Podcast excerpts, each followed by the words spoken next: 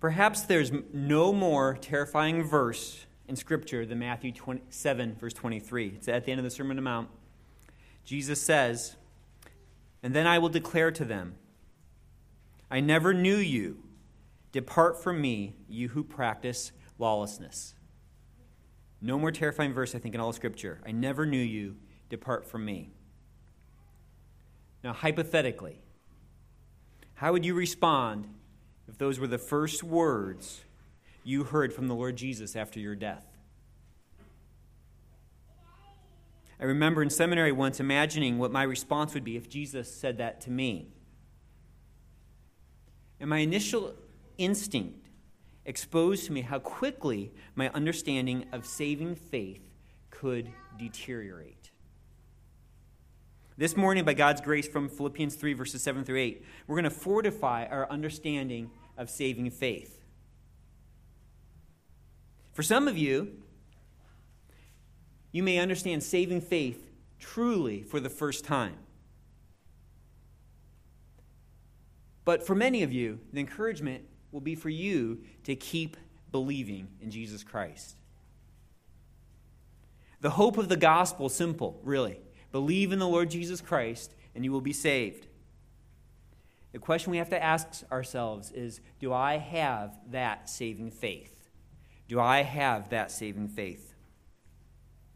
Paul had written to the church in Philippi to encourage the Philippians to maintain unity while facing opposition for the gospel. It was a church that he had planted about 10 years prior. Paul was, at that time, in Rome, awaiting trial before crazy Emperor Nero, really for committing no crimes except proclaiming Christ, which wasn't even a crime.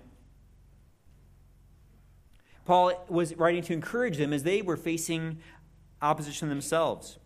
In Philippians 3:1, we saw last week that Paul had a warning for them. It was something that he had warned them in the many times that he'd been with them.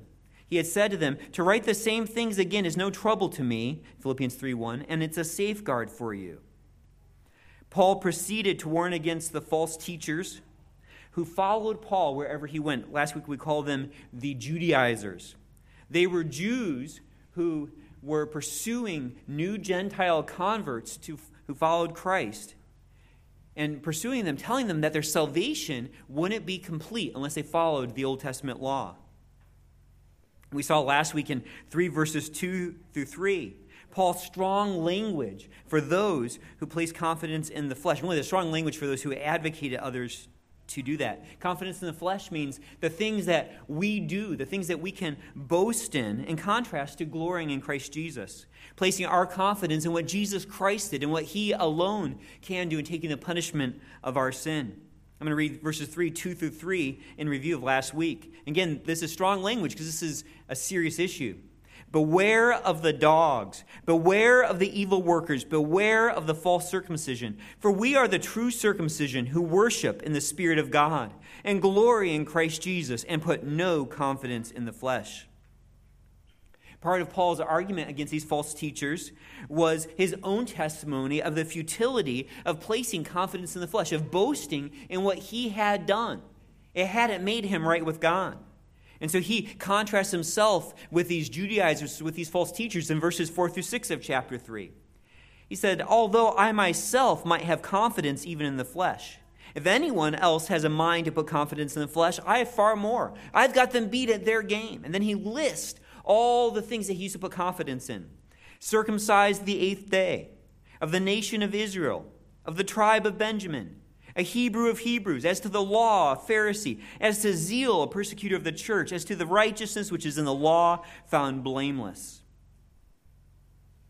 These biographical details were what Paul used to place his confidence in. But this morning, we're going to see how Paul came to view those previous accomplishments.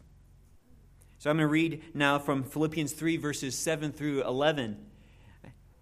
Really, in the Greek, we've got one long sentence from verses 2 through 11. A lot of your Bibles will show one paragraph from verses 2 through 6 and breaks up another one. Do you want, when I just said that about long sentence, that's not even true at all. I don't even know why I said that. But anyways, 7 through 11 together is a long sentence. This is what happens when I don't look at what I already have prepped. But I'm going to break it into two parts. And some of that is because verses 9 through 11 are so rich. Like 9 through 11, and as I read through them, you're going to see, wow, those are really good verses. And I want to know those verses more. And I think that particularly when you see in verse 10, that sounds good, but I feel like I've got more of a feeling of it more than I really understand it. At least that's how I feel when I read it. So verses 9 through 11 are so rich, and I think that the 7 through 8 will benefit from us focusing on them this week. So this is how Paul responds to everything he used to count as gain, verses 7 through 11. But whatever things were gain to me, those things I have counted as loss for the sake of Christ. More than that, I count all things to be lost in view of the surpassing value of knowing Christ Jesus my Lord, for whom I have suffered the loss of all things and count them but rubbish, so that I may gain Christ and may be found in him, not having a righteousness of my own derived from the law, but that which is through faith in Christ, the righteousness which comes from God on the basis of faith, that I may know him and the power of his resurrection and the fellowship of his sufferings, being conformed to his death, in order that I may attain to the resurrection from the dead. Like I said, that is rich language there. Let's pray. Father, we thank you for this time in your word. And we are really humbled any time we hold your word and we read it. Father, we thank you for preserving it for us. And Lord, we come fully aware that apart from your grace working through your Spirit in our lives, Lord, we would never respond to this, Lord. We would never see the beauty of the gospel. We never see the beauty of Christ.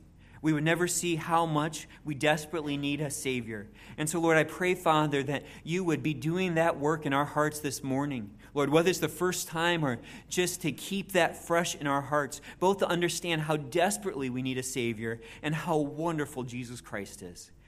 Really, there's nothing better we can pray than asking you to be doing that work in our hearts. So please, Father, do what I can't do through words, but you can do through your word, through your Spirit. In Jesus' name, amen.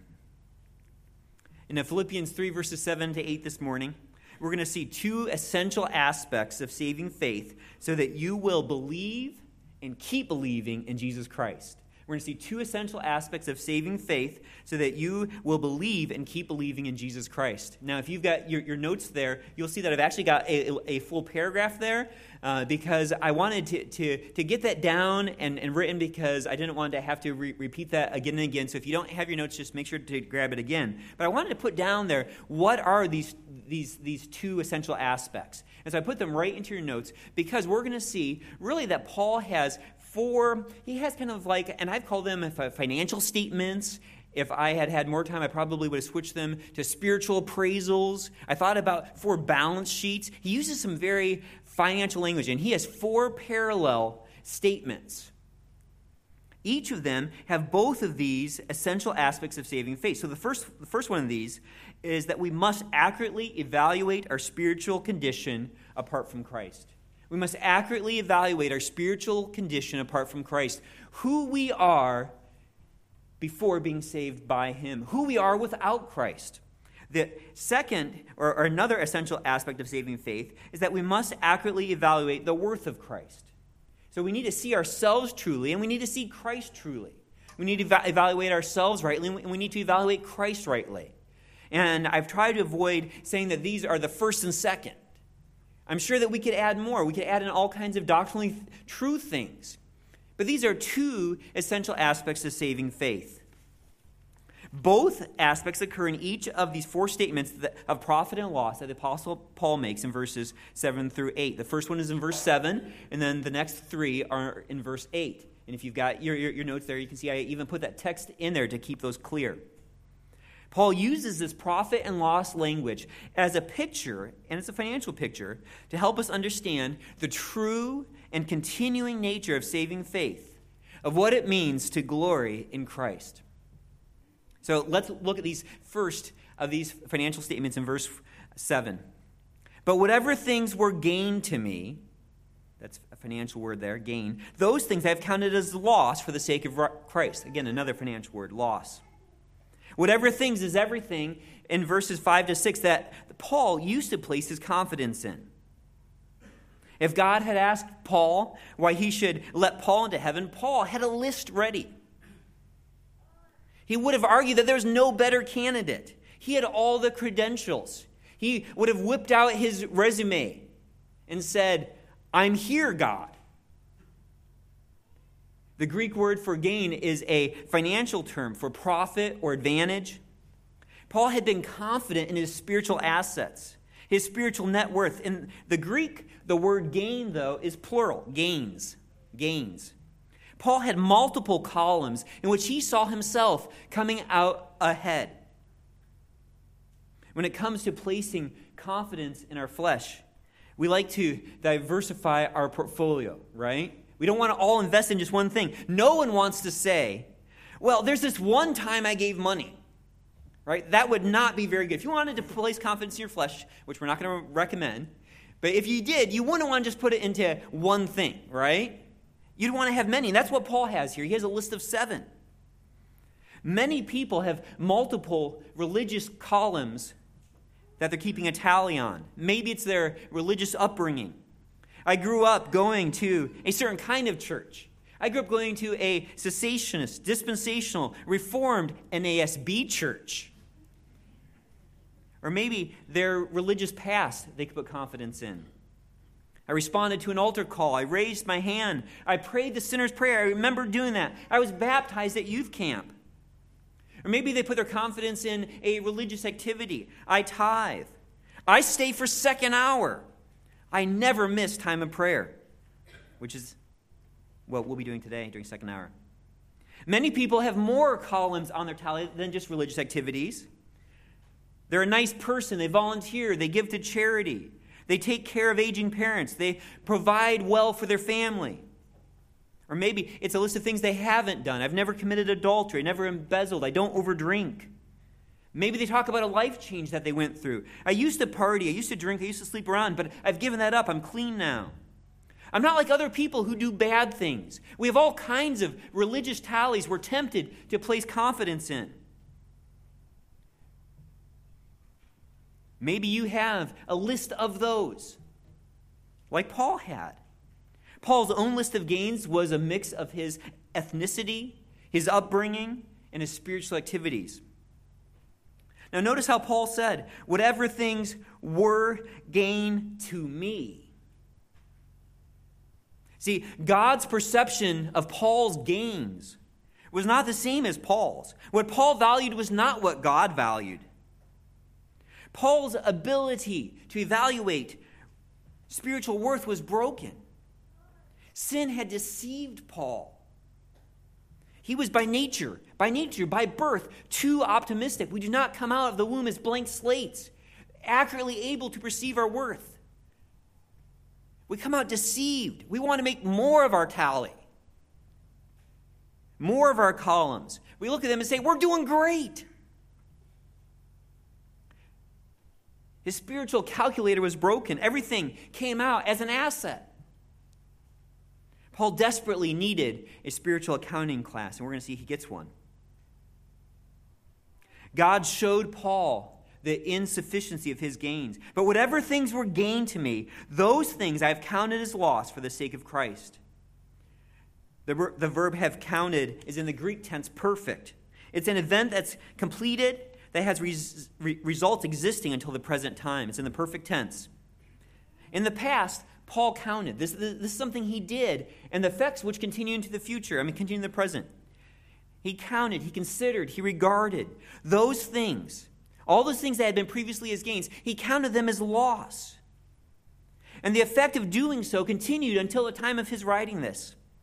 See, Paul began to see the actual worth of all those gains on the road to Damascus when he saw the resurrected, exalted Christ. It's Acts 9 that tells us that. Now Saul, still breathing threats. Now, Paul had been previously called Saul, and this is going to describe what happened as a zealous Pharisee. He was going around persecuting Christians. He's on the way to Damascus. Acts 9, verses 1 through 9. Now Saul, still breathing threats and murder against the disciples of the Lord, went to the high priest and asked for letters from him to the synagogues at Damascus, so that if he found any belonging to the way, which is true Christianity, both men and women, he might bring them bound to Jerusalem. As he was traveling, it happened that he was approaching Damascus, and suddenly a light from heaven flashed around him, and he fell to the ground and heard a voice saying to him, "Saul, Saul, why are you persecuting me?" And he said, "Who are you, Lord?" And he said, "I am Jesus whom you are persecuting. But get up and enter the city, and it will be told you what you must do." The men who traveled with him stood speechless, it says in verse 7, hearing the voice but seeing no one. Saul got up from the ground, and though his eyes were open, he could see nothing. And leading him by the hand, they brought him into Damascus. He was 3 days without sight, and neither ate nor drank. What a sobering 3 days Paul had there. He realized his spiritual bankruptcy. His stock market had crashed. His treasure chest was empty. His credit card was denied. Instead of positives in his accounting book, instead of his list of gains that he had, there was a negative with, and you know, one of those Google infinity signs next to it, right? He could never get out of this hole. All his savings had been for nothing. He was hopelessly in the red. I could imagine Paul sitting in his room, praying, fasting, and just reeling in shock. You can imagine him there, like a man who is about to retire, confident that he had more than enough to live on, no matter how many years he stayed alive. He had plenty stored away. It could cover no matter what health problems he had. But when he meets with his financial planner, you can imagine this man, he finds his accounts, all of them, have nothing in them. Not only was there no gain, everything he deposited was missing. There wasn't one penny. All of his savings was for nothing. It was a complete loss. Paul uses the word loss in the singular.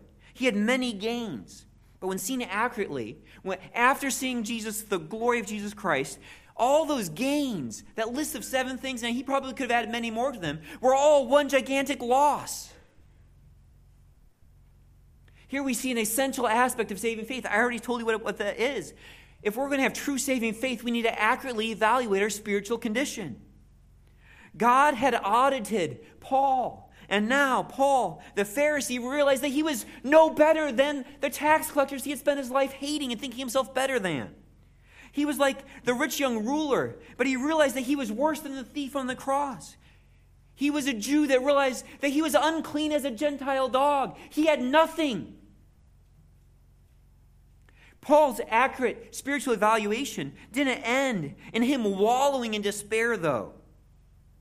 He considered all his gains as a loss because he found something superior, right? And this is beautiful. "But whatever things were gained to me, those things I have counted as a loss. I saw them for what they really were, for the sake of Christ." That's good news. For the sake of Christ, for the goal of Christ, to get Christ. Paul had to count all of his gains as one gigantic loss. And here we see this second essential aspect of saving faith. We have to accurately evaluate the worth of Christ. Without Christ, Paul had nothing. Paul only had a debt he couldn't repay. But to gain Christ was to gain from Christ forgiveness. It was to get righteousness from Christ and redemption from Christ and reconciliation from Christ and sanctification from Christ. It was to have the law written on his heart so that he loved obeying. Not just that he tried to check all the boxes, but so that he loved obedience. To get Christ, it wasn't just to gain from Christ. It was to get Christ himself. To get Christ as Savior, as the Messiah, the Anointed One, as the long-promised king, as a great high priest, as the prophet who is to come, as shepherd, as savior, as brother, as Lord and master. See, Paul, and I want to think more about this. I want you to think about it.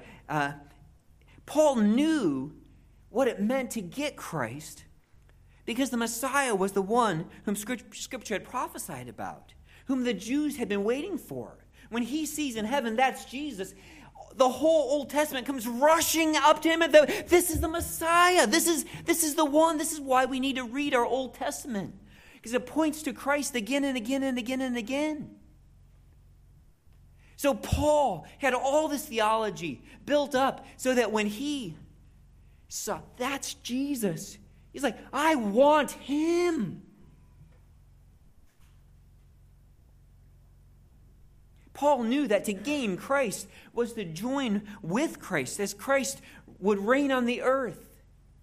And he would be forever with Christ in heaven. See, now that Paul had seen Christ's glory, he knew to get Christ was to get God himself.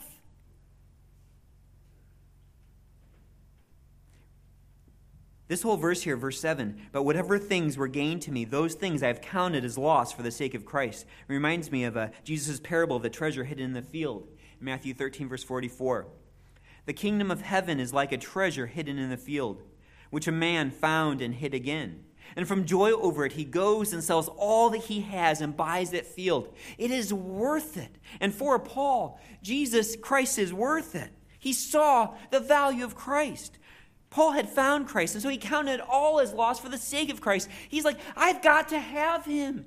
That means turning away from all that stuff. Okay, I don't want that anymore. I want Christ. Paul's accurate viewing of his credentials as lost and of Christ as gain was essential to him becoming saved. And both are essential aspects to your believing in Jesus Christ. You cannot come to Jesus Christ. You cannot come to Jesus Christ without realizing you bring nothing but loss. You don't bring anything to the table. You have to come to him with no gains to cling to, with no profit to boast in. And similarly true, you cannot come to Christ unless you realize that he is infinitely valuable. You have to believe that he's worth giving up everything for. You have to, if you're going to come to Christ, you have to see that you are both, that you are bankrupt, that you do not have what God requires, that you are in the hole, but you also have to see that Christ is priceless, that he's worth giving up everything for. Now, Paul's evaluation of his gains as loss was not a one-time only activity. It's not just something that occurred at his salvation. And it shouldn't be for us either. This is not just something that we look back in the past at. We're going to see that this is ongoing. We see that with our next financial statement. It's kind of a brutal way of saying it. I like spiritual appraisal better. But anyways, beginning in verse 8. More than that, I count all things to be lost in view of the surpassing value of knowing Christ Jesus my Lord. We're going to see in this statement, we're going to see both of those. We have to accurately see ourselves and accurately value Christ. Paul continues, more than that, or indeed, I count all things to be lost. Count.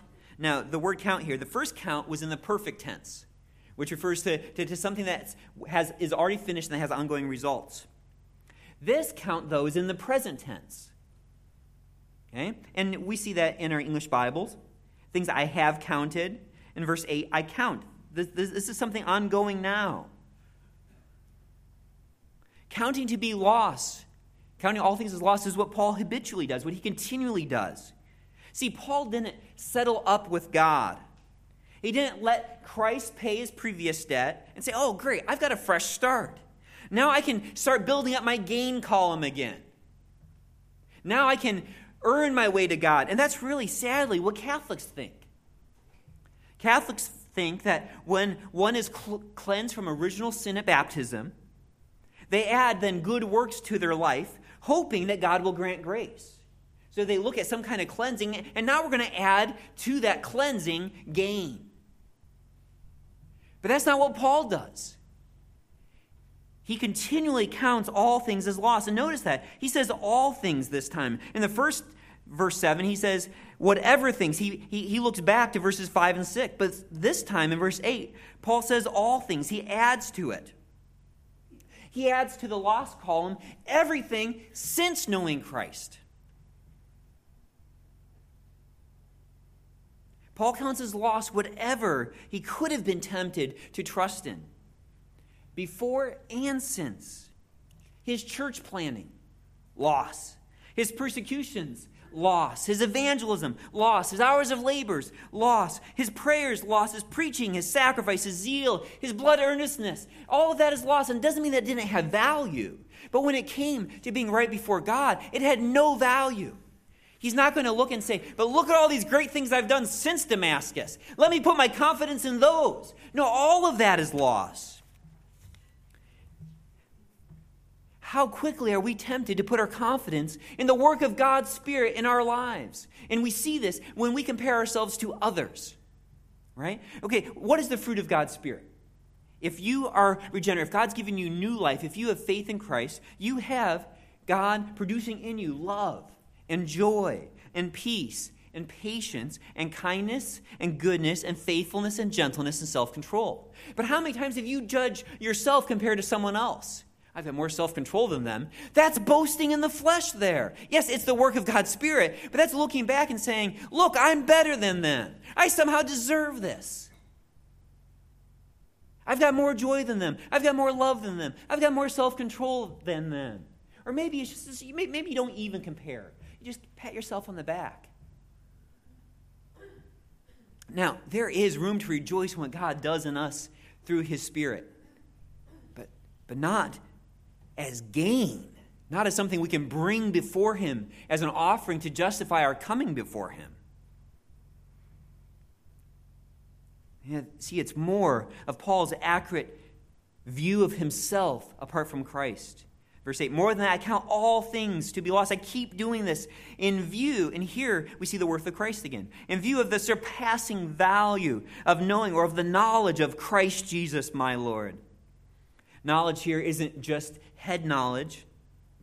Knowledge of Christ is not about facts about Christ. Knowledge of Christ is belonging to Christ. It is relationship with Christ. And we're going to see more of that value of that knowledge of Christ in verses 9 through 11 in a couple weeks. It's a beautiful passage.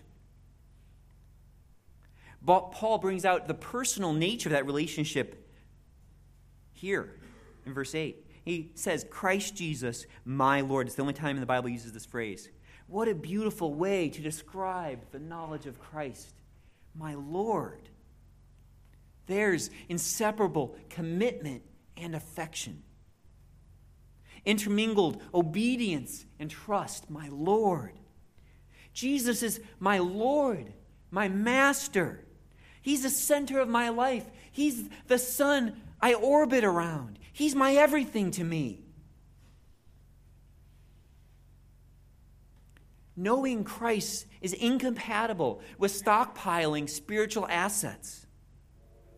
You can't both rely on what you've done or what you've refrained from doing and value Christ as he deserves. To keep a tally of your obedience is to devalue Christ. It's to minimize Christ.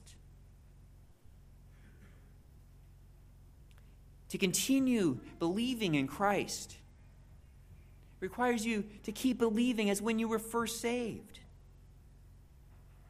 To keep viewing accurately the worth of Christ, the surpassing value of knowing Christ Jesus, my Lord, and our condition apart from him. That's what he does. I count all things to be loss. The only way for you to continue in faith is to keep counting all things as loss in view of the surpassing value of knowing Christ Jesus, my Lord. That's what you did when you came to Christ. That's what you need to keep doing. That's why Paul warned the Philippians. There was a real danger from these false teachers. In Galatians, he talked about it in another gospel. He talks about how they lose their gain if they accept this gospel. We have to realize that we are in danger of that too. That we could try to, in a sense, accept a different gospel, a gospel of making ourselves right with God. We must continue as we began. So far we've seen those two essential aspects of saving faith. It's not the only two, but two essential aspects of saving faith in both of these first two financial statements. We see another one in the middle of verse 8. I've got it in your notes there. Here's the third one. For whom I have suffered the loss of all things. For whom I have suffered the loss of all things. Paul continues. So this accounting statement here, or this spiritual appraisal, is shorter, but it has the same idea. Now we have to say, why does Paul say basically the same thing four times? Because it's important, right? Just why he said, beware three times in verse 2. He makes the same spiritual appraisal four times because he doesn't want us to miss it. He says, for whom? For whom? And that's, again, he's just looking back at Christ Jesus, my Lord. He does it real quickly this time, but he reminds us again of the worth of Jesus Christ. For whom? It's for him. It's on account of him. It's because of him. Because of him, I have suffered the loss. It's one word in the Greek. I've suffered the loss. This tense is in an aorist tense. It's a snapshot of a past event. It's just saying something happened. I suffered the loss. Now, that's really kind of an awkward way of saying this, I think, because most of the time we think of suffering as not just being bad, but it was something we wish didn't have to happen to us, right? Or I wish I didn't have to go through that suffering. So it kind of gives the idea that Paul wishes this hadn't happened. You could also translate this as forfeited, or I've been deprived of. But again, those are kind of negative words. And they're negative words because he's talking about loss, right? It's tough to talk about loss without having some kind of negative side to it. See, on the way to Damascus, Paul had suffered the loss of all things. He had forfeited everything. He realized at that point his debt was unpayable. He filed right there, or sometime those 3 days, I don't know exactly when, for spiritual bankruptcy. I think as soon as he saw Christ's glory, he knew, I'm doomed. Except Christ didn't destroy him, right? Instead, he gives him a command and a commission. Imagine an explorer who has gone around the world searching for treasure. He has invested everything in this treasure hunting trip. I'm kind of imagining an Indiana Jones kind of guy. His suitcase now is filled with treasure. He's ready to get back to the museum. They're going to buy these treasures he's taken from, around the world, which is kind of sad because they don't have them anymore, but okay. Along the way, though, he's got this luggage full of treasure, and his ship hits a rock. The ship is going down quickly. The man, with his luggage full of treasure, jumps into the waters, and what does he do? He starts to sink, right? He's got his hand on that treasure and that luggage full of it. He has no chance of swimming while holding on to this luggage. He's plummeting like a rock. He can choose to die with the treasure or suffer the loss of this treasure-seeking trip, right? He can suffer the loss of it. In that moment, the explorer suffers the loss of all things to save himself, and he lets go of that weight that's dragging him down. He forfeits it. It would have been foolish to forfeit his life for that treasure. It's impossible not to think of Jesus' words in Matthew 16, verses 25 to 26. For whoever wishes to save his life will lose it. But whoever loses his life for my sake will find it. For what will it profit a man if he gains, the same word there, the whole world and forfeits his soul? Or what will man give in exchange for his soul? Paul thought, I've got that question answered. I can give something in exchange for my soul. But after seeing Christ as he is, he's like, I've got nothing to give in exchange for my soul. I need a substitute. Now Paul says here, for whom I have suffered the loss of all things. And I think it's good to think about that all things. That all things may be different for different people.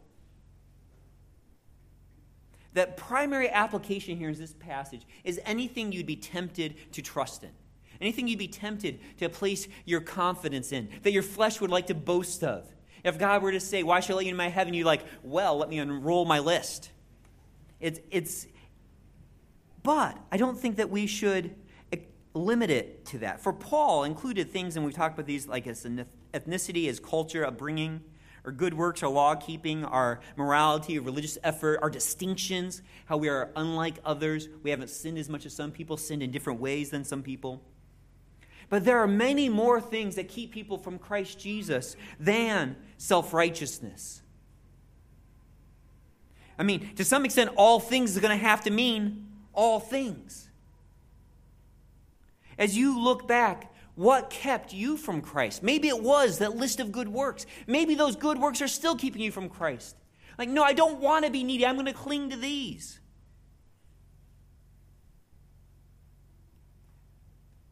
Or maybe it's your independence. You're a competent person. You're a successful person.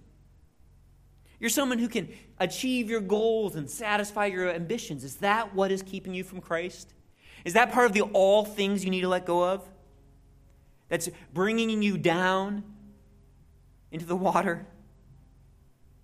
Or maybe it was your right to be the determiner of truth. You were going to stand above God and tell Him what is true. True about morality, true about eternity, true about His own existence.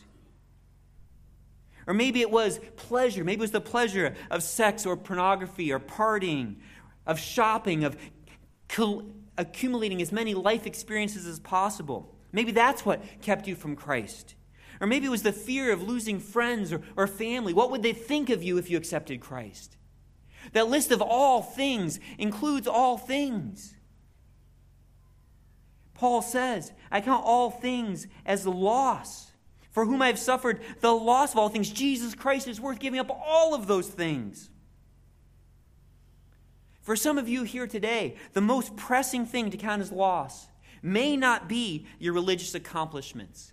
It may not be your morality. Matthew 19:22 is the end of Jesus' speaking with the rich young ruler. And the rich young ruler was so confident he had kept God's law. And so Jesus tells him to go and sell everything he has and give the money to the poor. Come follow him. Matthew 19, verse 22. But when the young man heard this statement, he went away grieving, for he was one who owned much property. The rich young ruler rested in his righteousness, but it was his love of possessions that kept him from the worth of Christ, from following Christ. See, he neither evaluated himself correctly, one of those essential aspects of saving faith, nor did he value Christ accurately. Christ wasn't as worthy as he truly is, and he wasn't in the danger that he truly was. And so he looks and says, no, I think I'm going to keep my possessions. See, regardless of the specifics of the all things in your life, our proclivity is to not see ourselves accurately. If we saw the extent of our sinfulness, if we realized the danger we were in, I'd like to say we'd gladly suffer the loss of all things. And I think to some extent that's true, but that takes a miracle. That takes God opening our hearts. That takes the Holy Spirit opening our eyes so that we see ourselves in the mirror of His Word and that we see the beauty of Christ in His Word. And for our eyes to open and to say, I'm going to let go of this chest full of treasure or this chest full of sin or this chest full of what people think or this chest full of my religious accomplishments, this chest full of my pride. I can't have both life and this, so I get rid of it. But that takes a miracle.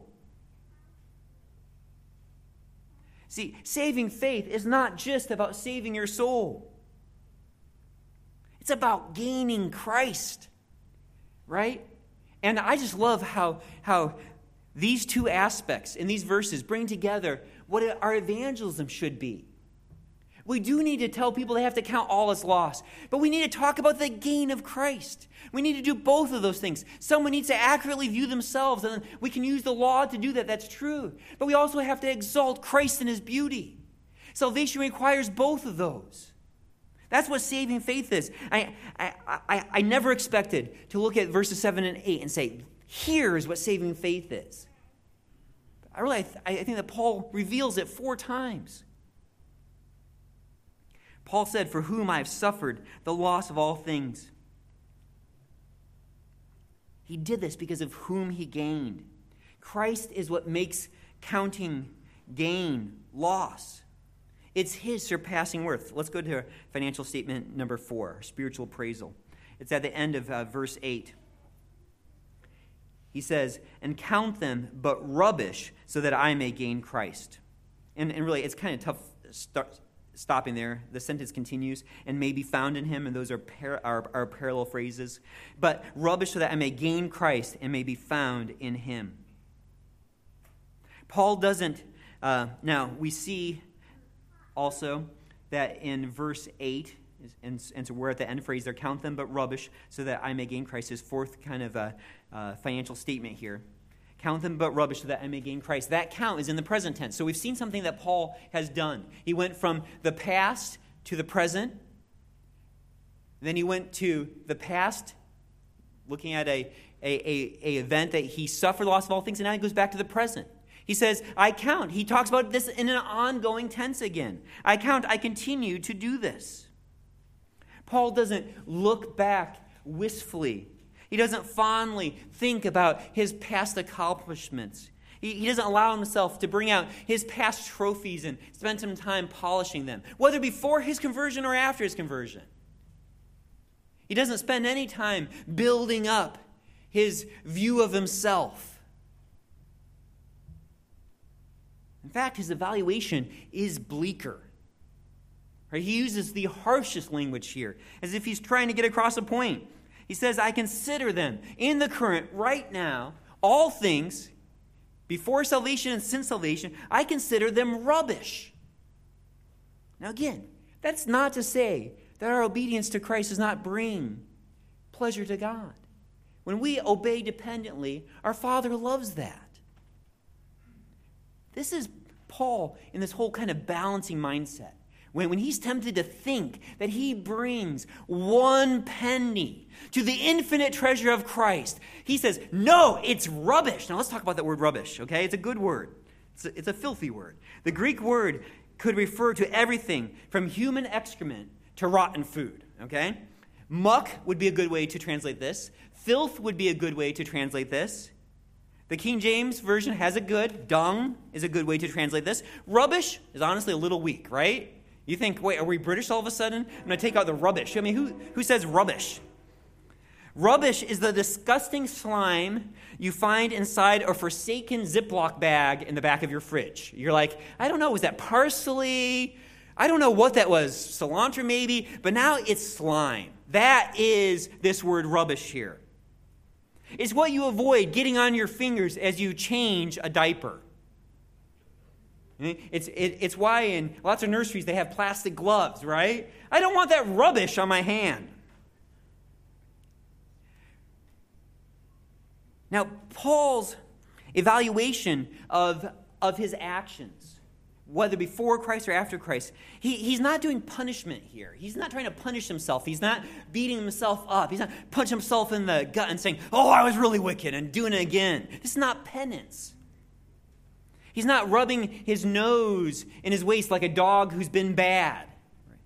I don't know if any of you have grown up with dogs. You do that. You're like, you can't do this anymore.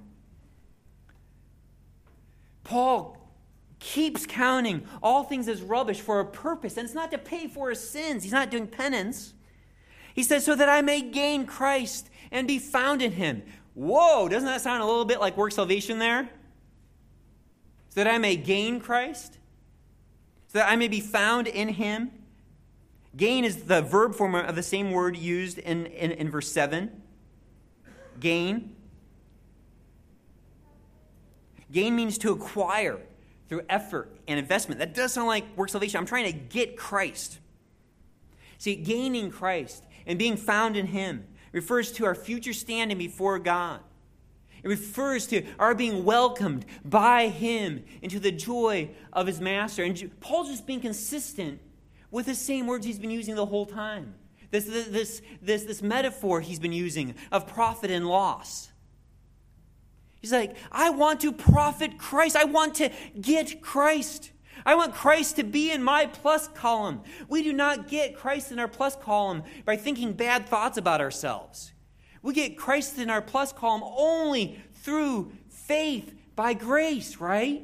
It's God's work in our heart that we believe. But what we see here is the earnestness of Paul. And that's really what we should be focusing on. It's not, hey, oh, he's trying to gain Christ. No, it's this earnestness. I'm going to think of everything as slime and muck and dung so that I may get Christ.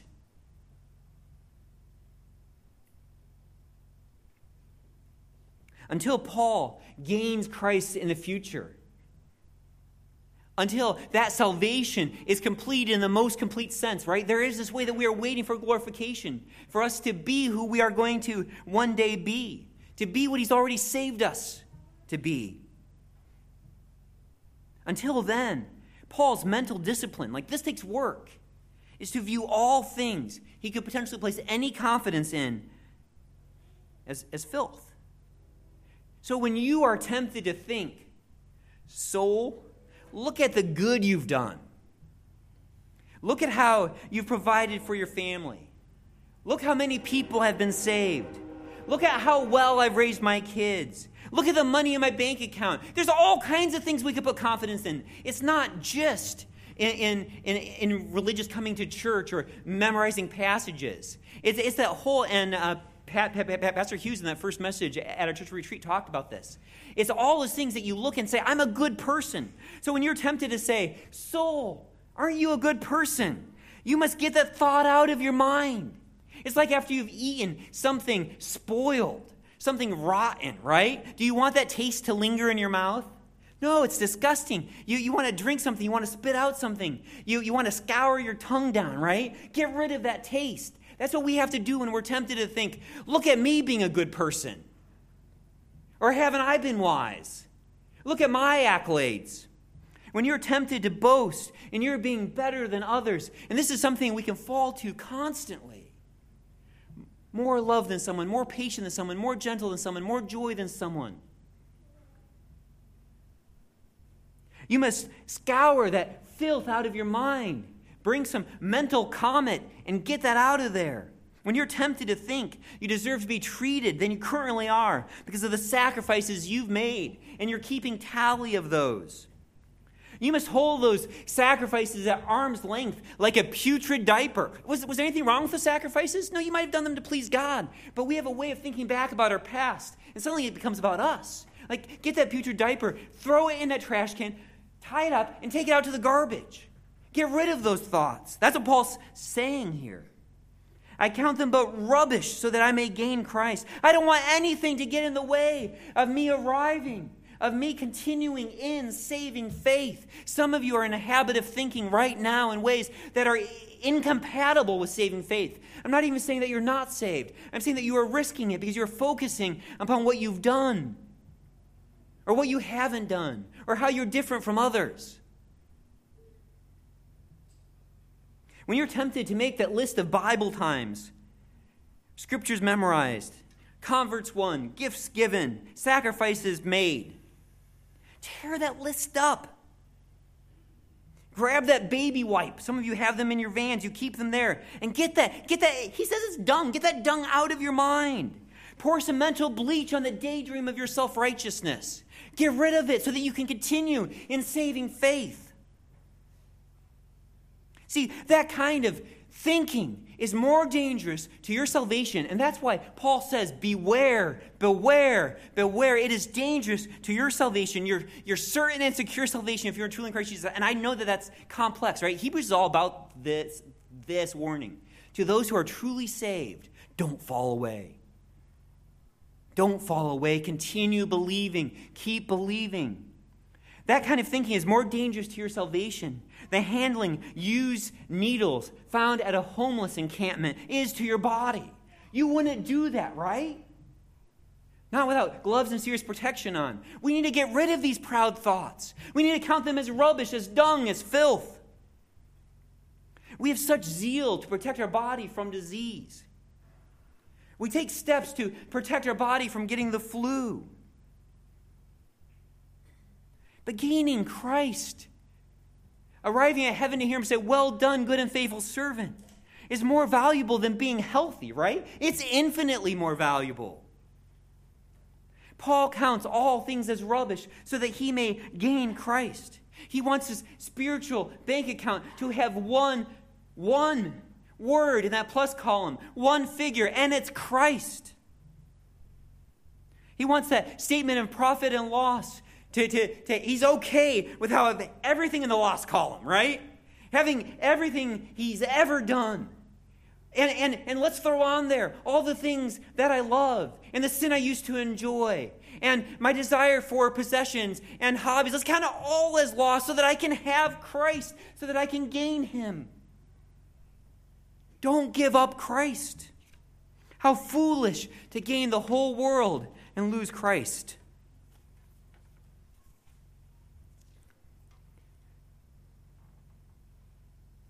We began with this kind of cruel question, this hypothesizing. If you were to meet the Lord Jesus after your death, and he were to say to you, "Depart from me, I never knew you,"